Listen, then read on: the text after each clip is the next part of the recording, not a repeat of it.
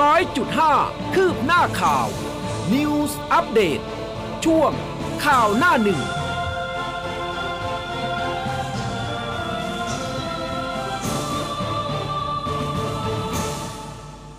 อรุณสวัสดิ์คุณผู้ฟังค่ะ ต้อนรับเข้าสู่ FM 100.5 ของเรานะคะ เช้าวันพุธค่ะ 4 พฤษภาคม 2565 นะคะ เช้าวันนี้คุณผู้ฟังอยู่กับอุ้มกัสมาค่ะ ครับ และผมภูเบศสุนีนะครับ ในวันฉัดมงคลนะฮะ คุณผู้ฟังอยู่กับใช่ข่าวหน้าหนึ่งกับเราสองคนนะครับ ตื่นกันหรือยังนะคะ ทักทายเรามาหน่อยชิเรากลัวเหงาเหงานะคะใช่ตวัอนนนี้นี้วันมีไลฟ์ฝันทาง Facebook ด้วย ใช่วันนี้วันหยุดนะครับ ก็ใช่อะยังไงก็มาอยู่เป็นเพื่อนกันก่อน อัปเดตข่าวสารทุกเช้านะครับ ใช่ค่ะก็หลายๆ คนก็มีทักทายกันมาบ้างแล้วนะคะ เออ อากาศยังเย็นอยู่จริงๆอืมเออนะคะ อากาศยังเย็นอยู่จริง ๆ ถือว่าสบายๆนะคะ อาบน้ำในตุ่มเนี่ยก็แบบสะดุ้งเล็กน้อยครับเบาๆถึงปานกลางนะคุณผู้ฟังเป็นอย่างไรกันบ้างบอกกล่าวกันมาได้ แต่เมื่อเช้าแถวบ้านอุ้มมีฝนโปรยๆนะอ๋อเหรอฮะ เออ มีโปรยๆ แต่ว่าแบบไม่เป็นละอองฝอยอะ่ะ ไม่อ๋อไม่ได้ไม่ได้หนักมาก เออครับนะคะ โปรยปลายมาพอให้แบบ อีกนิดนึงจะไม่สบายละคือคือคือลักษณะแบบนี้ถ้าเราไม่ได้สวมแมสเนี่ยมีโอกาส ใช่ ถ้าเป็นเออแบบละอองแบบนี้ ใช่นะคะ ก็อะเป็นยังไงกันบ้างนะคะ แต่ว่าบางคนก็จะบอกว่าอากาศดีดีนะคะ นอนหลับต่อจะดีกว่านะคะ แต่ว่าฟังรายการเราก่อนแล้วค่อยกลับไปนอนไหมนี่คุณคุณผู้ฟังบอกว่าอ้อนแต่เช้า อุ้มสายอ้อนค่ะอ่านะครับเอออะมาที่หน้าหนึ่งจากไทยรัฐครับ วันนี้มีอ่า ประเด็นที่ให้ติดตามหลายเรื่องนะครับ เริ่มจากพระบาทสมเด็จพระเจ้าอยู่หัวและสมเด็จพระนางเจ้าพระบรมราชินีเสด็จไปในการพระราชพิธีฉัตรมงคล พุทธศักราช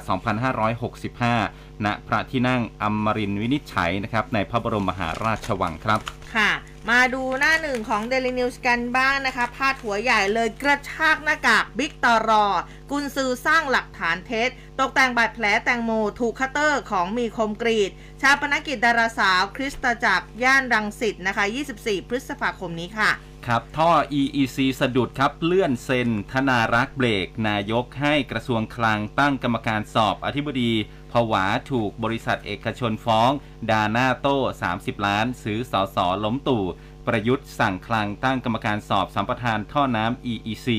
ถอนออกตัวนะครับ ถ้าสงสัยทุจริตให้ไปหาหลักฐานมา อธิบดีกรมธนารักษ์ผวาให้เลื่อนลงนามไปก่อนครับ ค่ะ ส่วนแนวหน้านะคะ พาดหัวใหญ่เลย บิ๊กตู่ไล่ไปหาหลักฐานซื้อเสียงสส30 ล้าน ล้มเก้าอี้นายก ลั่นไม่หวั่นไหวจะทำให้ดีที่สุด ยันแนบแน่นคุยบิ๊กป้อมทุกวันพอปชรภูมิใจไทยโต้เป็นไปไม่ได้ สมศักดิ์เย้ยโมเมวงเงินสูงเกิน ครับออฟอาร์สยามแจงภาพกาโตะกับตัวเองตอนทำบุญเข้าใจผิดเป็นใบตองครับ ก็โดนทัวร์ลงจอดายับ สื่อปัดรับเงินปิดข่าวครับออฟดอกฟ้าอาร์สยาม เผยว่ารู้สึกช็อกที่มีคนนำรูปถ่ายคู่กับอดีตพระกาโตะนะครับ ก็ระบุว่าเป็นสีกาใบตอง ก็ทำให้คนเข้าใจผิด คอมเมนต์มาด่าเพียบนะครับ ก็เผยติดตามผลงานอดีตพระกาโตะอยู่นะครับ ค่ะ ส่วนพาดหัวรองของแนวหน้าเช้านี้โรคขึ้นโรงพักเชียงใหม่มอบตัวปรินอ่วมซ้ำเจอข้อหาอนาจารสาววัย 25 ปี สั่งทนายเก็บรวบรวมพยานหลักฐาน จ่อฟ้องหมิ่นประมาทให้การเท็จทุกราย ชวนย้ำหนุนจุรินนั่งหัวหน้าประชาธิปัตย์นะคะ เจ้าตัวไม่ได้ทำผิดบรรทัดฐานจะเสียครับ กทมมีลุ้นถอดหน้ากากในพื้นที่สาธารณะนะครับว้าวว้าวว้าวว้าวแต่ว่าหมอติงดิฉันตื่นเต้นไปไหมเออเอดีอโอเคโอนะเคฮะหมอติงแยกดับนะครับ ข่าวดีก็มีมาอย่างต่อเนื่องภาพรวมการติดเชื้อโควิด -19 นะครับก็อ่า ลดลงเรื่อยๆครับอืมนะคะพูดถึงเรื่องโควิดแนวหน้าก็มีเหมือนกันนะบอกว่าโควิดไทยขาลง ติดเชื้อ 9,721 ตาย 77 นะคะ แล้วก็ย้ำค่ะประชาชนต้องฉีดวัคซีนเข็มกระตุ้นค่ะ ครับ มีภาพของนายปรินพานิชพักครับอดีตรองหัวหน้าพักประชาธิปัตย์เข้าพบพนักงานสอบสวนสพเมืองเชียงใหม่ ไปรับทราบข้อกล่าวหาคดีทำอนาจารสาววัย 25 ปี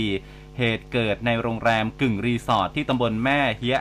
อำเภอเมืองเชียงใหม่นะครับเมื่อวันที่ 5 มีนาคม 64 เจ้าตัวก็ให้การปฏิเสธก่อนที่จะยื่นขอประกันตัวชั่วคราวศาลอนุญาตให้ตามคำร้องในวงเงิน 1 0 0 0 0แบาท ขู่เตรียมฟ้องกลับทุกราย ปรินรับข้อหาเชียงใหม่อีกคดี ลุยตั้งทีมทนายไล่ฟ้องกลับแน่ ปรินขึ้นลงพักเชียงใหม่รับข้อกล่าวหาอนาจารเหยื่อ สาววัย 25 ก่อนที่ศาลจะให้ประกันตัวนะครับ อืมนะคะก็ Daily News ค่ะ มีข่าว ชัดชาติเจอวิชามาน ป้ายสีซื้อเสียงจ้ำเอ วางแผนล็อกท่อ สู้ภัยน้ำท่วมเมืองกรุงและใกล้หน้าฝนแล้วค่ะ น้ำท่วมก็จะมาแล้วนะ ใช่ครัเอบออ่อ่าประเด็นสุดท้ายจากไทยรัฐนะครับ 24 พฤษภาคมพิธีชาปนกิจแตงโม เอสุภชัยโพสต์ เฉพาะญาติมิตรอ่าก็คริสตจักรแห่งความสุขกำหนดวันจัดพิธีชาปนกิจนะครับ แตงโมพัชริดา ก็ดาราสาวผู้ล่วงลับเป็นวันที่ 24 พฤษภาคม แต่ว่าจะเป็นเฉพาะอ่าแขกที่ได้รับเชิญแล้วก็บุคคลใกล้ชิดเท่านั้นนะครับ อืมไงคุณเก๋บอกว่ายังไม่อยากถอดเลยค่ะ ปลอดภัยอืมไว้ก่อนนะคะ เออคุณผู้ฟังพร้อมไหมนะสำหรับการถอดหน้ากากอนามัย ถ้าสมมติว่ามีนะมเออนะคะ พร้อมหรือเปล่ายินดีจะถอดไหมหรือว่าอยากใส่ไปเรื่อยๆนะคะอ่าก็นี่ถ้าใส่นี่คือไม่มีใครห้ามแหละนะฮะเออใช่นะคะ ก็ไม่ไม่ว่าไม่ว่ากันนะคะ คือถ้าเขามีมาตรการออกมานี่เดี๋ยวก่อนฮะ เบนซินขึ้น 60 สตางค์นะเช้านี้เนี่ยอืมน้ำตาตกนิดนึงเบนซิน ถูกต้องค่ะขึ้น 60 สตางค์นะคะ ส่วนดีเซลพรีเมียมขึ้นอีก 1 บาท 40 สตางค์ อืมอะนะคะ ก็ครับเป็นอีกหนึ่งข่าว รับรับวันหยุดรับนะคะ เช้าวันใหม่ ใช่แต่ว่าก็มีข่าวดีเหมือนกันใครที่ขึ้นทางด่วนบ่อยๆเหมือนอุ้มครับอ่าทำไมฮะ นะคะกทพงดเก็บค่าทางด่วน 60 ด่าน วันนี้เหรอฮะค่ะ ใช่ โอ้สามสายทานนะคะ วันนี้นะคะ 4 พฤษภา 13 พฤษภานะคะ แล้วก็ 15 พฤษภาคมนะคะสำหรับเดือนนี้นะ ครับสามวันนะคะ ไม่ก็ต้เป็อนงช่วงวันหยุดตกใจนะครับใช่ฤกษ์ใช่นะคะเพราะว่าเวเวลาคือแบบมีช่วงแรกอุ้มเป็นเหมือนกันฮะ พอจะไปแล้วคือลืมว่าเป็นวันหยุดไงคือจริงๆเขาติดป้ายไว้บอกว่าคือขึ้นฟรี ก็จะเออชะงักนิดนึง เออ นะคะ อะ ประกาศไว้นะคะ วันนี้ขึ้นทางด่วนฟรีนะคะ ครับผมอืมนี่ไม่ตกใจนะ แต่ว่าจะดีใจมากไม่ไม่ถ้าไม่ไปไม่เจอคือลักษณะแบบช่วงนั้นช่วงวันแรกอะมันก็จะมีอ่าแบบเฮ้ยอะไรอย่างงี้เออนะคะอืมแต่ว่าแบบพอหลังๆปุ๊บอ้าววันนี้วันหยุดฉันผ่านฉลุย ยินดีด้วยคุณได้ไปฟรีนะครับใช่คุณได้ไปต่อแบบฟรีๆไม่ต้องเสีย 50 บาทครับผมค่ะอ่ามาดูสถานการณ์เรื่องของโควิด -19 กันก่อนนะครับค่ะคุณผู้ฟังในเช้านี้ผู้ติดเชื้อรายใหม่เนี่ยตัวเลขก็อ่า ลดลงเรื่อยๆนะครับ9,721 รายนะครับส่วนเสียชีวิตเนี่ยก็ลดลงอีกนะครับอืมมีผู้เสียชีวิต 77 รายครับเมื่อวานนี้อันนี้ก็เป็นตัวเลขล่าสุดนะครับทางด้านของนายธนกรวังบุญคงชนะครับโฆษกประจำสำนักนายกรัฐมนตรี บอกว่าแม้สถานการณ์โควิดเนี่ยเป็นไปตามคาดการณ์ของสบคผู้ติดเชื้อรายใหม่ก็เริ่มอยู่ในระดับทรงตัว แต่ว่าอัตราการเสียชีวิตในประเทศไทย ก็ยังถือว่าสูงอยู่นะครับเมื่อเทียบกับจำนวนผู้ติดเชื้อรายวัน ท่านนายกรัฐมนตรีก็เน้นย้ำให้ความสำคัญกับการฉีดวัคซีนทั้งเข็มหลักและก็เข็มกระตุ้นอืมเพื่อลดอัตราการเสียชีวิตนะฮะและลดการติดเชื้อ และก็เตรียมพร้อมให้โควิด -19 นั้นเข้าสู่โรคประจำถิ่น ในขณะเดียวกันเมื่อวานนี้นายสาธิตปิตุเตชะค่ะก็เป็นประธานประชุมชี้แจงมาตรการเปิดเรียนแบบออนไซต์อ่านะคะปลอดเด็กๆภัยเตรียมตัวละอ่าให้เด็กๆ ได้อยู่กับสถานศึกษานะครับในการอ่าที่จะเตรียมความพร้อมเปิดภาคเรียนเทอม1 ทับ2565 เมื่อวานนี้ขอนอกเรื่องนิดหนึ่งอ่าทางโรงเรียนของลูกนะฮะค่ะก็คุณครูแจ้งมาแล้วบอกว่าเปิดเรียนแบบออนไซต์เต็มรูปแบบอ่าไม่มีจัดกลุ่ม เป็นไงคะ ลูกอ่าจัดลูกคุณแบบเต็มหมดเลยรู้สึกดีใจไหมแบบจะได้ไปโรงเรียนแล้วลูกก็ลูกก็ลูกก็เฉยเฉยๆอ้าวเหมือนจะดีใจแต่พ่อกับแม่ดีใจมาก นี่เป็นความในใจเนาะออฮะ เออาเมื่อวานนี้เนี่ยมีการประชุมนะครับ มีทั้งคุณสุพัฒน์จำปาทองปลัดกระทรวงศึกษาธิการค่ะอ่านายแพทย์สุวรรณชัยวัฒนายิ่งเจริญชัยอธิบดีอืมกรมอนามัยรวมถึงนายแพทย์โอภาสการกวินพงศ์อธิบดีกรมควบคุมโรคก็ร่วมกันแถลงข่าวนะครับค่ะโดยคุณสาธิตนี่บอกว่าสบคพิจารณาให้มีการเปิดโรงเรียนอย่างเต็มรูปแบบนะครับ เนื่องจากว่าการเรียนออนไลน์เนี่ย คือมันเกิดผลกระทบเรื่องของปฏิสัมพันธ์ของเด็กๆอืมโดยแต่ละโรงเรียนแต่ละจังหวัดก็จะมีมาตรการที่แตกต่างออกไปตามสถานการณ์นะครับ แต่ว่าเน้นย้ำว่าประเทศไทยเดินหน้าสู่โรคประจำถิ่น ร่วมกับการติดเชื้อการเสียชีวิตจากโรคโควิด -19 เนี่ยมันก็ลดลง จึงต้องมาบริหารสถานการณ์ที่เกิดขึ้นนะครับ และก็การติดเชื้อในชั้นเรียนเนี่ยจะต้องไม่มีการปิดการเรียนการสอนทั้งชั้นนะฮะค่ะการเปิดเทอมออนไซต์จะอยู่กับโรคโควิด -19 โดยอ่าด้วยหลักการพื้นฐานนะครับคือ 3T 1V นะฮะมาอีกแล้วมีโค้ดมาอีกแล้วนะครับ 3T คนรับ 1V คนรับคือตัดความเสี่ยงเพิ่มภูมิคุ้มกันมาตรการ 6 6 7 นะครับ ก็เป็นสิ่งที่ยังเธอต้องต้องสามตัวด้วยเน้นย้ำนะฮะดีนะเนี่ยมาวันที่ 4 เน้นย้ำนะครับ ส่วนโรงเรียนประจำก็ต้องดำเนินการตาม Sandbox Safety Zone in School นะครับ ก็เน้นย้ำพื้นที่ประกอบด้วยนะครับอ่า สำนักงานสาธารณสุขจังหวัด ศึกษาธิการจังหวัดอืมนะครับ ก็ให้ได้เร่งดำเนินการฉีดวัคซีนเพื่อให้อ่านักเรียนเนี่ยได้รับวัคซีนตามความสมัครใจ แล้วก็ครอบคลุมให้ได้มากที่สุดนะครับ รวมถึงสถานศึกษาก็ต้องเข้าประเมิน Thai Stop COVID Plus ด้วยนะครับ ต้องผ่านการประเมินมากกว่า 95.3 30%นะครับ ต้องติดป้ายหน้าโรงเรียนไหมเนี่ยเออ ว่าว่าแบบผ่านไงผ่านโอ้ผ่านมาตรฐานก็อาจจะมีนะเออเน้นเรื่องของการทำตามแผนเผชิญเหตุ เมื่อเจอผู้ติดเชื้อหรือว่าผู้สัมผัสเสี่ยงสูง คือจะต้องไม่ปิดชั้นเรียนหรือว่าโรงเรียนค่ะนะครับเป้าประสงค์นักเรียนควรจะได้รับการเรียนรู้อย่างเต็มที่นะครับที่โรงเรียน และก็เน้นย้ำนะครับให้สาธารณสุขจังหวัดเนี่ยปฏิบัติตามมาตรการนะครับ โดยต้อง มอบหมายให้ศูนย์อนามัยในเขตสุขภาพเป็นพี่เลี้ยงให้ด้วยนะครับอืมเอออันนี้อันนี้ทางคุณสาธิตใช่ไหมคะ ใช่ คุณสาธิตนะฮะบอกมาค่ะคือจะต้องไม่ปิดนะอืมไม่ปิดทั้งชั้น คือจริง ๆ เด็กๆอะขาดการปฏิสัมพันธ์กับเพื่อนมาสักระยะแล้วนะปีนานนานพอสมควรเลยทีเดียว ช่วงเวลาปหนึ่งของลูกผมหายไปอยู่ที่หน้าจอ อยู่ที่หน้าจอฮะคือคุยกับเพื่อนเล่นกับเพื่อนผ่านทางแบบระบบออนไลอืน์มแบบนี้มันก็ไม่เหมือนกันใช่ไหมไม่เหมือนกันเออแทบจะไม่นะคะคุยด้วยบางที แต่ว่าถ้าถ้าไปโรงเรียนนี้อาจจะเปลืองในเรื่องของแอลกอฮอล์กันสักนิดนึงนะ ก็ไม่เป็นไรเออนะฮะก็ที่โรงก็เพื่อนได้แบบปฏิสัมพันธ์แหละใช่เด็ก ๆ ที่โรงเรียนนะคะก็มีบริการแล้วก็เราก็เตรียมให้ลูกๆด้วยนะถูคกรับต้องนะคะอะทีนี้มาดูทางนายแพทย์โอภาสการย์กวินพงศ์กันบ้างอธิบดีกรมควบคุมโรคก็บอกว่า การสร้างเสริมภูมิคุ้มกันโรคด้วยวัคซีนป้องกันโควิด -19 เนี่ยเป็นวิธีที่มีความปลอดภัย แล้วก็มีประสิทธิภาพโดยเฉพาะกลุ่มนักเรียนทั้งหลายนะคะนโยบายจัดให้มีการฉีดไฟเซอร์ค่ะเพื่อลดความรุนแรงแล้วก็การเสียชีวิตจากการติดเชื้อโควิดในเด็ก มาตรการเข้ารับวัคซีนโควิด -19 เข็มกระตุ้นช่วงเปิดภาคเรียนที่1เนี่ยนะคะ ในกรณีเด็กอายุ 12-17 ปี ที่ได้รับอ่าวัคซีนโควิด -19 ครบ 2 เข็มแล้ว ก็ให้เข้ารับวัคซีนไฟเซอร์ฝาม่วงอืมอะอันนี้ฝาม่วงแล้วนะ เข็มกระตุ้นเข็ม 3 ขนาดครึ่งโดสนะคะ แล้วก็ต้องมีระยะห่างจากเข็ม 2 4-6 เดือนขึ้นไป คุณหมอบอกว่าเด็กสุขภาพแข็งแรงเข้ารับบริการการฉีดวัคซีนผ่านระบบสถานศึกษา ระหว่าง 9-31 พฤษภาคมพร้อมกันทั่วประเทศ แต่ว่าในกรณีเด็กนอกระบบการศึกษารับวัคซีนเข็มกระตุ้นเข็ม 3 จากสถานพยาบาล อันนี้ก็คือจะเป็นกลุ่มเด็กโฮมสคูลนะคะจัดการเรียนการสอนที่บ้านนะมีกลุ่มเด็ก7กลุ่มโรคนะคะรวมถึงกลุ่มดาวด้วยนะที่มีภาวะบกพร่องทางระบบประสาทรุนแรง เด็กที่มีพัฒนาการช้านะคะแล้วก็กลุ่มที่มีเงื่อนไขหรือว่ามีข้อจำกัดการรับวัคซีนตามแนวทางของสาธารณาสุข อันนี้ก็ให้เข้ารับวัคซีนผ่านระบบสถานพยาบาลตามความสมัครใจของผู้ปกครอง แล้วก็ผู้รับวัคซีนด้วยอือืมมนะครับอ่า ส่วนทางด้านของปลัดกระทรวงศึกษาธิการนะครับค่ะณสุพัฒน์จำปาทองบอกว่ามีโรงเรียนทั่วประเทศประมาณ 35,000 แห่งนะครับ เป็นโรงเรียนในสังกัดสพทก็เป็นประถมและก็มัธยมเนี่ย29,200 แห่งอืมเป็นเอกชนอีก 4,100 แห่ง แล้วก็อื่นๆ อย่างเช่นอปทมหาดไทยอีก 1,800 แห่งนะครับ ก็โดยกว่า 90%เนี่ยเดี๋ยวจะเปิดเรียนวันที่ 17 พฤษภาคมนี้ค่ะโดยทุกสถานศึกษามีการเตรียมความพร้อมนะครับ โดยสิ่งที่แตกต่างระหว่างเทอม 2 ของปี 64 กับเทอม 1 ปีนี้นะครับ คือการเว้นระยะห่างในห้องเรียนก็จะเหลือ 1 เมตรอืมจากเดิมที่กำหนดไว้เนี่ยเมตรครึ่งนะครับ และสิ่งสุดท้ายคือที่มีความแตกต่างคือบางโรงเรียนเนี่ย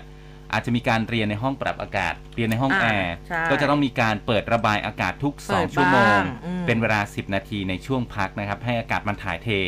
สำหรับโอกาสการติดเชื้อแล้วก็การแพร่เชื้อในโรงเรียน คือการถอดหน้ากาก อืม การกินข้าวร่วมกัน อืมอันนี้แหละ การสนทนาโดยไม่สวมหน้ากากนะเมาครับ ส์ดักังนั้น กระจายเลยเด็ก อ่าอ่าปลัดสอทอท่านก็บอกว่าในโรงอาหารเนี่ยควรจะมีการแยกสำรับกับข้าว แยกพื้นที่งดการพูดคุยขณะกินอาหาร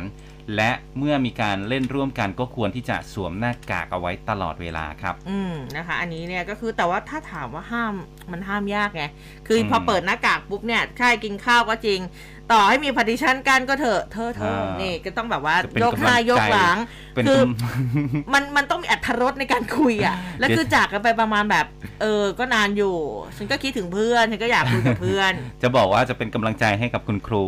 นาทีแรกคงจะได้ ในการในการเออจริงห้ามเด็ก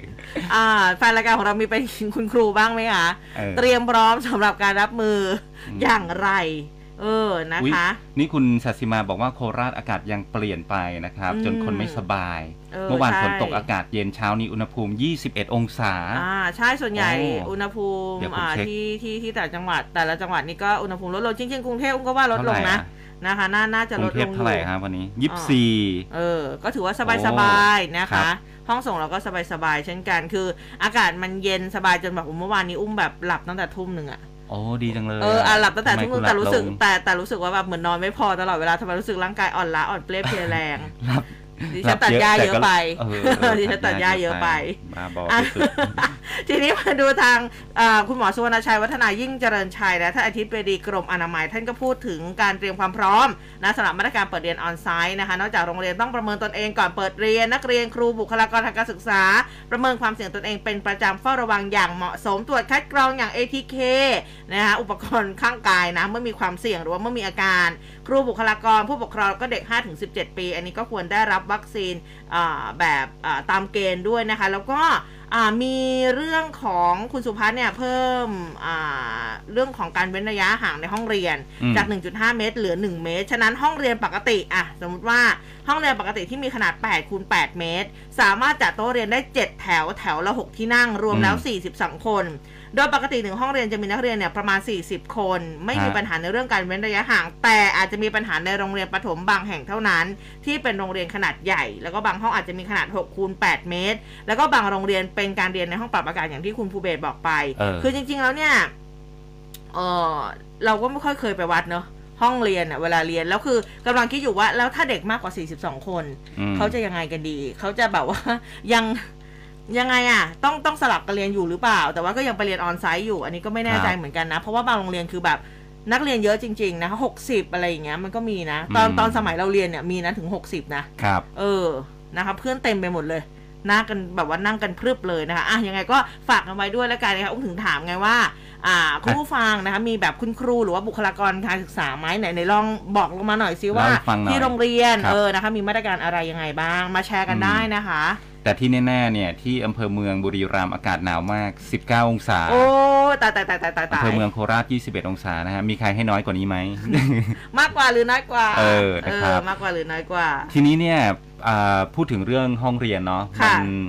อาจจะอาจจะต้องไม่ต้องมีการแบ่งกลุ่มแล้วมั้งเพราะว่าเดี๋ยวจะจะเข้าสู่การเป็นโรคประจำถิ่นอืมแล้วเดี๋ยวบางพื้นที่เนี่ยอาจจะมีการถอดหน้ากากนะครับอือหือแพทย์หญิงปานฤดีมโนมัยพิบูลครับผู้อำนวยการสำนักอนามัยกรุงเทพมหานครให้สัมภาษณ์ถึงกรณีที่เมื่อวันที่ 2 พฤษภาคมที่ผ่านมาก็ได้นำคณะไปพบกับนายแพทย์เกียรติภูมิวงศ์รจิตปลัดกระทรวงสาธารณสุขไปหารือ เกี่ยวกับเรื่องของแนวทาง ในการเตรียมความพร้อมในพื้นที่กรุงเทพ ดำเนินการตามแนวทางขับเคลื่อนการบริหารจัดการโรคโควิด -19 ให้เป็นโรคประจำถิ่นนะครับ บอกว่าเรื่องนี้เนี่ยก็ยังอยู่ในขั้นตอนการหารือกำหนดแนวทาง แล้วก็การเตรียมแผนในการนำโควิด -19 เดินเข้าสู่โรคประจำถิ่นนะฮะก็บอกว่าตอนนี้ก็วางแผนร่วมกันอยู่ว่าอาจจะมีการผ่อนคลายกิจกรรมกิจการบางอย่าง แต่ว่านะครับก็ยังไม่ได้ลงในส่วนของรายละเอียด เนื่องจากว่าได้รับข้อมูลว่าปลัดกระทรวงสาธารณสุข ได้ให้ทางคณะทำงานของสาธารณสุขไปยกร่างรายละเอียดขึ้นมาเป็นแนวทางอืมให้แต่ละพื้นที่เนี่ยเอาไปปรับใช้ เน้นในเรื่องของการควบคุมโรค ส่วนเรื่องสถานบันเทิง ผับบาร์คาราโอเกะตอนนี้ก็ยังปิดอยู่นะครับ แต่อาจจะพิจารณาให้เปิดภายใต้เงื่อนไขมาตรการควบคุมโรค หรือบางสถานที่สาธารณะนะฮะที่ประเมินว่าไม่มีความเสี่ยงต่อการแพร่ระบาดของโควิด -19 ก็จะสามารถพิจารณาให้ถอดหน้ากากได้นะฮะอืมแพทย์หญิงปานฤดีบอกด้วยนะครับ ว่าอย่างไรก็ตามตอนนี้ยังเป็นการหารือกันในเบื้องต้นอยู่ค่ะนะครับ ยังไม่ได้ลงรายละเอียด ซึ่งก็ยังไม่ทราบว่าร่างนี้มันจะออกมายังไงอืมส่วนเรื่องของการฉีดวัคซีนเข็มกระตุ้น booster dose นะครับ ล่าสุดเนี่ยทางกทม ก็เร่งประชาสัมพันธ์ให้ประชาชนไปรับการฉีดวัคซีนให้ได้มากที่สุดนะครับ อย่างน้อยก็เพื่อให้ได้ตามเป้าหมาย ที่สาธารณสุขกำหนดเอาไว้ ขณะเดียวกันก็ได้มอบหมายให้ผู้อำนวยการเขตทั้ง 50 เขต เร่งไปติดตามว่า เอ๊ยยังมีประชาชนในชุมชนไหนที่ ยังไม่ได้ฉีดวัคซีน หรือฉีดยังไม่ครบตามกำหนดนะครับ ไปเข้าไปดูแลกันหน่อยนะครับอืมนี่คุณผู้ฟังคุณเก๋บอกว่าโรงเรียนของลูกเนี่ยยังให้นักเรียนแบ่งเป็น 2 กลุ่ม ไปเรียนวันเว้นวันสลับกับออนไลน์นะคะเพราะว่านักเรียนในห้องหนาแน่นมากนะคะอ๋อครับก็ยังมีอยู่นะสำหรับอืมอย่างที่อุ้มบอกไปนะบางทีแบบเออห้องมันเล็กงานเด็กเยอะนะคะครับอันทีนี้พูดถึงเข็มกระตุ้นเนี่ยเมื่อวานนี้คุณหมอยงนะก็ออกมาพูดถึงเรื่องนี้นะคะโพสต์ Facebook บอกว่าวัคซีนเข็มกระตุ้นเข็มทีสี่4 มีความจำเป็นไหมอ่าอืมนะคะ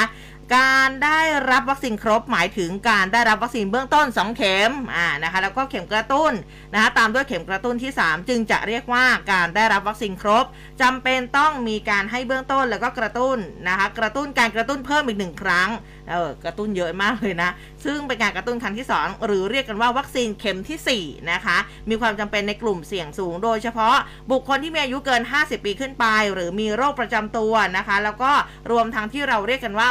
608 นั่นเองนะคะ ในกลุ่มที่มีโรคเรื้อรังอย่างโรคไตมะเร็งหรือว่าโรคที่เกี่ยวข้องกับระบบภูมิต้านทาน ที่ทำให้ฉีดวัคซีนแล้วการตอบสนองได้ไม่ดี กลุ่มนี้จำเป็นอย่างยิ่งนะคะที่ต้องได้รับเข็มที่ 4 ในกลุ่มเสี่ยงสูง ที่จะสัมผัสผู้ป่วยสูงอย่างบุคลากรทางการแพทย์ อันนี้ก็ถือเป็นอีกกลุ่มหนึ่งที่มีความจำเป็นต้องได้รับเข็มที่อืม4ส่วนใหญ่เนี่ยบุคลากรทางการแพทย์ได้รับเข็มที่ 4 ไปเรียบร้อยครับกำลังจะได้รับเข็มที่อืม5เออ เพราะว่าน้องสาวเนี่ยเป็นเป็นหมอครับบอกว่ากำลังและใกล้และโอ้จะต้องปักเข็มห้า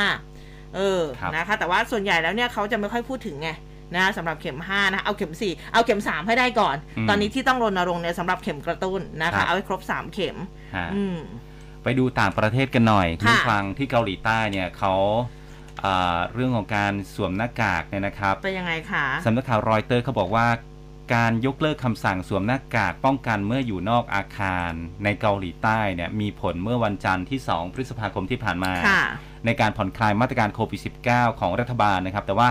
ประชาชนส่วนใหญ่เขาก็ยังสวมหน้ากากกันอยู่เวลาออกนอกบ้านอืมถึงแม้ว่าเขาจะผ่อนคลายแล้วคือไม่ต้องไม่ต้องใส่ก็ได้เนี่ยนะครับ เนื่องจากว่าก็ก็กลัวเรื่องของการติดเชื้อโอมิครอนอยู่นะครับ ตามพื้นที่ต่างๆ อย่างเช่นที่ถนน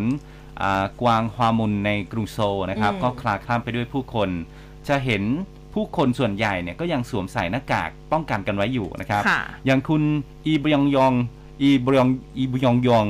เออถ้าถ้าสำเนียงเราไม่ได้เราขออภัยจริงๆนะคะเน่อายุ 61 ปี เน่เน่ด้วย ก็ให้สัมภาษณ์กับรอยเตอร์นะครับ บอกว่าตัวเองเนี่ยพยายามที่จะถอดหน้ากากเมื่อออกจากบ้าน แต่ว่า 70ถึง80%ของคนที่เห็นเนี่ย เขาก็อืมยังสวมหน้ากากเอาไว้อยู่ก็เลยโอ้คิดว่ามันยังไม่ชินอะใส่มาตั้งนานมันนะอาจจะเร็วเกินไปที่เราจะถอดเวลาออกไปนอกเออนอกบ้านอะไรอย่างนี้นะครับอืมส่วนอีกคนหนึ่งที่เขาไปสัมภาสัมภาษณ์มาเนี่ยคือชื่อคิมอึนฮีนะฮะอายุ 52 ปีค่ะก็บอกว่ารู้สึกปลอดภัยมากขึ้นเมื่อ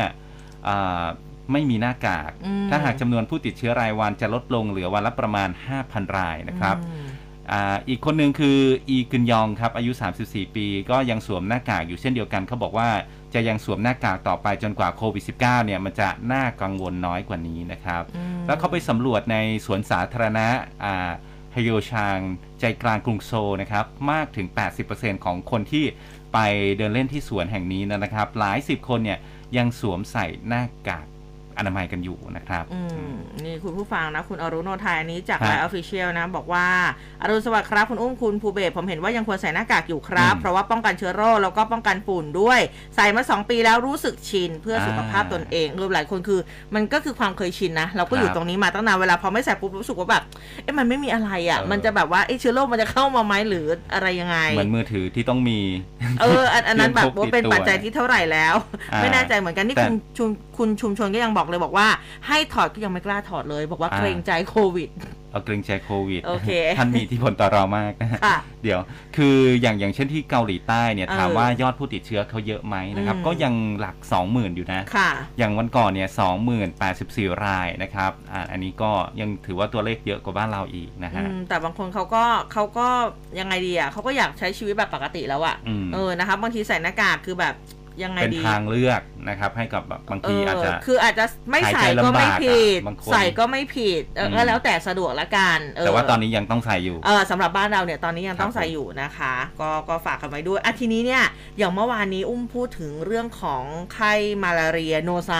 ครับเออนะคะหลังจากยัไฮที่ทางสาธารณสุขเขาออกมาเตือนไอ้เจ้าไข้มาลาเรียตัวนี้เนี่ยที่จะแพร่จากลิงสู่คนเนี่ยเออแล้วตอนนี้ เขาบอกว่าทั่วโลกกำลังเฝ้าระวังโรคตับอักเสบปริศนาในเด็ก เอาแล้ว มาอีกแล้วนะคะสำนักข่าวต่างประเทศรายงานเขาบอกว่าจากกรณีที่มีการตรวจพบผู้ป่วยเด็กมีอาการป่วยของโรคตับอักเสบเฉียบพลันรุนแรง โดยไม่ทราบสาเหตุในหลายประเทศล่าสุดกระทรวงสาธารณสุขของอินโดนีเซีย ออกมายืนยันอีกประเทศหนึ่งนะว่า เขาก็มีผู้ป่วยเด็กที่เสียชีวิตจากโรคตับอักเสบปริศนาแล้ว 3 รายในเดือนเมษาที่ผ่านมานะคะ ซึ่งเขาบอกว่าผู้ป่วยเด็กที่เข้ารับการรักษาตัวในโรงพยาบาลด้วยโรคดังกล่าวเนี่ยมีอาการคลื่นไส้อาเจียนท้องร่วงรุนแรง มีไข้ตาเหลืองแล้วก็หมดสติ โดยทางกระทรวงสาธารณาสุขของอินโดนีเซียเขากำลังเร่งหาวิธีการทดสอบ แล้วก็สืบสวนโรคอย่างเต็มรูปแบบพร้อมกับยกระดับการเฝ้าระวังโรคทั่วประเทศ ขณะเดียวกันสัปดาห์ที่แล้วสิงคโปร์ค่ะ ก็มีการยืนยันว่าตรวจพบผู้ป่วยเด็กอายุ 10 เดือน มีอาการป่วยด้วยโรคตับอักเสบปริศนานี่แหละ แล้วก็กำลังดำเนินการตรวจสอบความเชื่อมโยงของอาการป่วย กับผู้ป่วยรายอื่น ๆ ที่มีการตรวจพบทั่วโลกอืมอันนี้เนี่ยเฉพาะเด็กนะครับ นะคะอาจจะต้อง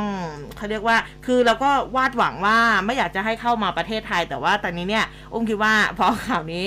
พ่อแม่ผู้ปกครองอาจจะต้องแบบดูแลใกล้ชิดกันนิดนึงครับคือต้องสังเกตนะ ว่าบางทีแบบลูกป่วยเป็นไข้หรือว่าท้องเสียอะท้องเสียเมื่อวานไปกินอะไรมาอืมก็ต้องดูเหตุและผลด้วยนะครับแต่อันนี้มันก็น่ากลัวเพราะไม่รู้ว่ามายังไงเหมือนกันอืมนะเอฮะอขอแวบมาเกี่ยวข้องกับการเมืองนิดนึงนะครับได้เรื่องของค่ะการเลือกตั้งผู้ว่ากทมนะครับ อืมอ่าอันนี้มีข่าวจากประชาชาติธุรกิจนะครับเขาค่ะบอกว่าเครื่องมือผู้ว่ากทมคนใหม่ที่จะมาคุมโควิด สู่โรคประจำถิ่นนะครับ ในขณะที่เมืองใหญ่ ๆ ของโลกก็กลับเข้าสู่ภาวะปกตินะครับ หรือว่าใกล้ปกติ หลายเมืองกลับจะอ่าเกือบจะกลับมาใช้ชีวิตปกติได้อย่างคะอย่างเช่นที่บ้านใกล้เรือนเคียงของไทยก็คือค่ะสิงคโปร์เขาก็ค่ะไม่ต้องสวมหน้ากากเมื่ออยู่นอกอาคารอืมตั้งแต่ 29 มีนาแล้ว อย่างกัมพูชานะครับท่านนายกฮุนเซนก็ประกาศยกเลิก การบังคับสวมหน้ากากอนามัยนอกอาคารก็มีผลทันทีแล้วนะครับอืมอ่ามาเลเซียตั้งแต่ 1 พฤษภาคมก็ให้ใส่หน้ากากเป็นทางเลือกของประชาชนจะใส่ไม่ใส่ก็เรื่องของอ่าคุณนะครับอ่าถึงแม้ว่าไทยเนี่ยตอนนี้จะเตรียมเข้าสู่โควิด -19 เป็นโรคประจำถิ่นในเดือนกรกฎาคม แต่ว่า ในวาระการเลือกตั้งผู้ว่ากทมค่ะผู้สมัครตัวเต็งนะมีไอเดียในการแก้ไขปัญหาโควิด -19 ในมุมมองที่แตกต่างกันอืมเขาเรียบเรียงมานะครับ อย่างคุณสกลทีพัทยกุลผู้สมัครอิสระ เขาบอกว่าจะติดอาวุธให้เป็นสมาร์ทคลินิก ให้บริการทางการแพทย์ผ่านtelemedicine แก่ชุมชน จัดหมอส่งยาถึงบ้าน สามารถเรียกรถจากศูนย์มารับไปโรงพยาบาลอ่า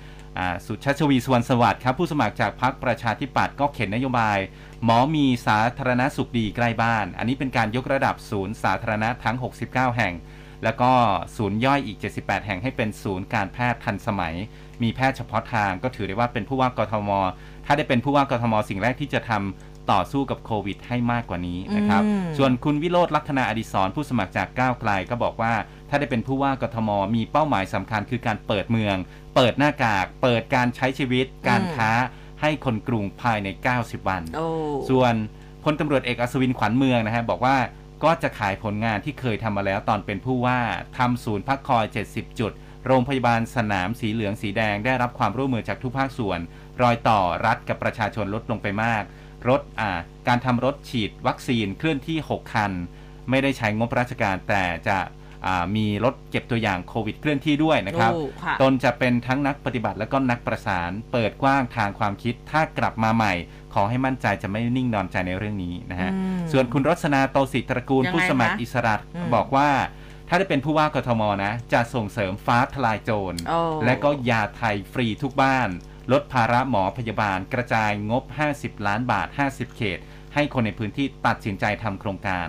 ส่วนคุณชัชชาตินะครับ ผู้สมัครอิสระก็มีนโยบาย telemed นะครับ ก็คือเอาหมอลงชุมชนผ่านทางไกล โดยร้อยวันแรกเราต้องทำเริ่มเห็นแล้วว่ามีการนำแพทย์ลงสู่ชุมชน ด้วยวิธีการผ่านทางไกลเชื่อมโยงกับหมอที่ศูนย์นะครับ อย่างไรก็ตามนะฮะทางประชาชาติเขาบอกว่ามีอีกหนึ่งดาบอาญาสิทธิ์ที่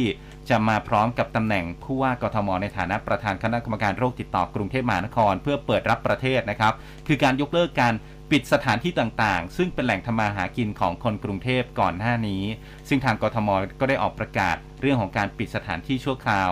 52 ฉบับนะครับ แต่ว่ากิจกรรมที่ยังล็อกนะฮะไม่ได้เปิดกับเขาก็คืออมสถานบริการ สถานที่มีลักษณะคล้ายกับสถานบันเทิงผับบาร์คาราโอเกะนะฮะอันนี้ก็มีผลกระทบกับอาชีพคนกลางคืนที่ยังรอคอยการปลดล็อกอยู่นะครับ ก็ต้องรอดูว่าท่านผู้ว่าคนใหม่ว่าอย่างไงนะครับค่ะอะนะคะ เดี๋ยวเราไปพักกันสักครู่หนึ่งนะคะ กลับมาค่ะ มีเรื่องของการเมือง มีเรื่องของคุณอืมปรินด้วยครับนะคะ แล้วก็มีสื่อไปสัมภาษณ์ท่านนายกด้วยนะคะอืมเมื่อวานนี้นะคะ เดี๋ยวเรามาติดตามกันในช่วงหน้าตอนนี้ พักกันสักครู่ค่ะ คุณกำลังฟัง คลื่นข่าว m c o t News FM 100.5 รู้ทัน รู้ลึก รู้จริง รู้ทุกสิ่งที่เป็นข่าว ต้องล้างมือก่อนรับประทานอาหารทุกครั้ง ในช่วงของการแพร่ระบาดของโควิด -19 ต้องล้างมือฟอกสบู่ก่อนรับประทานอาหารทุกครั้ง ลดโอกาสการปนเปื้อนของเชื้อโรค และควรล้างสูงขึ้นมาถึงบริเวณข้อศอก เช็ดมือด้วยผ้าสะอาด หรือกระดาษแบบใช้แล้วทิ้งผึ่งมือให้แห้งสนิทก่อนรับประทานอาหารทุกครั้งนี่คือหนึ่งใน 12 วิถีประชาที่ดี ที่เราต้องปฏิบัติทันทีครับ หมดโควิดชีวิตดีทำทันทีไม่ประมาทกาดอย่าตก ด้วยความปรารถนาดีจากกรมประชาสัมพันธ์ เครื่องเล็มย่าออโตแม c ALT 350 ยิ่งใช้ยิ่งสนุกความเร็วรอบสูง ปรับลดระดับความยาวได้ถึง 30 เซนติเมตรด้ามจับกระชับ มีการป้องกันเศษหินน้ำหนักเบา ใช้งานสะดวก ใช้ได้ทั้งผู้หญิงและผู้ชาย และที่สำคัญ สินค้ารับประกันคุณภาพ 1 ปี ข้อเสนอพิเศษวันนี้ออโตแม c Garden 2 ALT 350 จากราคาปกติ 2,320 บาท เหลือเพียง 990 บาทพร้อมแถมอีกเพียบสนใจโทร 02-853-8955ช็อปมาเนียสินค้าดีการันตีโดย m c o t ร้อยจุดห้าคืบหน้าข่าว News อัปเดตช่วงข่าวหน้าหนึ่ง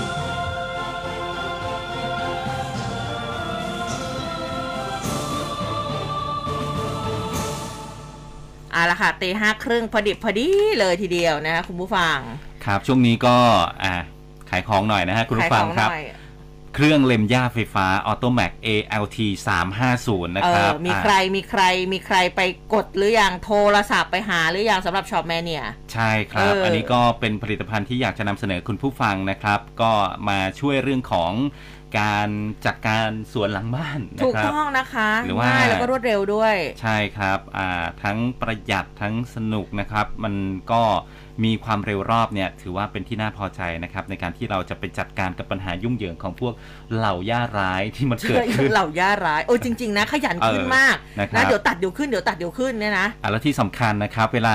ตัดหญ้าพวกนี้นะครับเล็มหญ้าพวกนี้เนี่ยมันจะมีเศษหินเศษดินถูกอันนี้อันตรายมาอักนนี้นะคะมันก็จะมีการป้องกันอันตรายจากเศษหินให้เราด้วยนะครับอืมน้ำหนักเบาสบายลุยได้ทุกพื้นที่ไม่ว่าจะถูกต้องแคบขนาดไหนนะฮะก็ สามารถที่จะนำ Automac Garden True เนี่ยลุยน้ำได้นะครับกำอันลังนี้ไฟเขาก็เยอะอยู่นะ ใช่ครับเอออ่า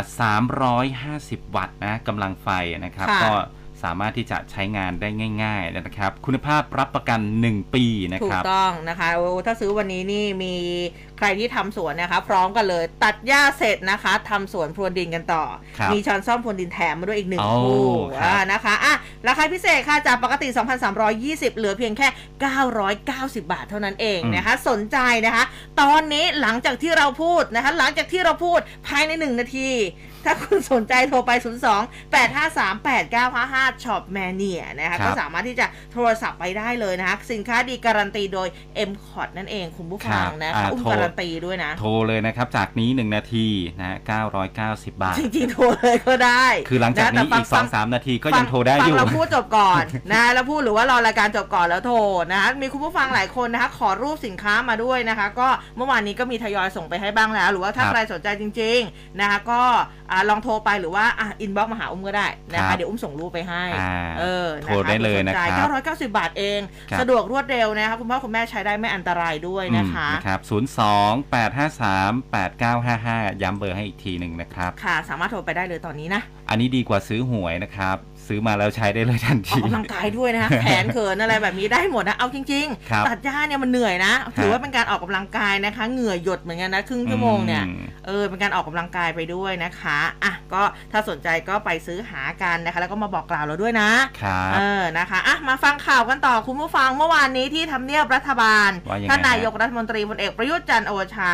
ตอบคำสามสื่อมวลชนนะคะ อืม ก็ระหว่างเดินเท้าจากตึกบัญชาการไปตึกไทยคู่ฟ้าคือมันก็จะมีช่วงแกลระหว่างการเดินนี่แหละ ผู้สื่อข่าวก็ปรีเข้าไปเลย พูดถึงกระแสข่าวที่มีขบวนการซื้อเสียงสสในสภาเพื่อล้มเก้าอี้นายก โดยท่านนายกสายหัวเลยพอได้ยินแบบนี้ บอกว่าไปหาหลักฐานมาสิ ใครจะพูดอะไรก็พูดได้นะคะ แล้วก็เมื่อถามว่ามีความเป็นไปได้ไหมที่มีการซื้อเสียงสสในวงเงินตั้งแต่5ล้านถึง 30 ล้านเนี่ยท่านนายกก็บอกอีกไม่รู้ เพราะว่าผมไม่เคยทำอืมนะคะเมื่อถามอีกนะผู้สื่อข่าวตื้อถามอีก บอกว่าเป็นการปั่นราคาของสสเพื่อปลุกกระแสในตอนนี้ ไม่มีการลงเก้าอี้จริงใช่ไหมนะคะท่านนายกไม่ตอบค่ะ หันไปไหว้สารพระภูมิเจ้าที่แล้วก็สารตายายนะคะประจำทำเนียบในจังหวัดที่เดินผ่านพอดิบพอดีครับนะคะผู้สื่อข่าวถามอีกทำไมถึงมีกระแสข่าวล้มนายกเกิดขึ้นท่านนายกอ่านสถานการณ์อย่างไรนะท่านนายกก็บอกว่าก็ไปถามเขา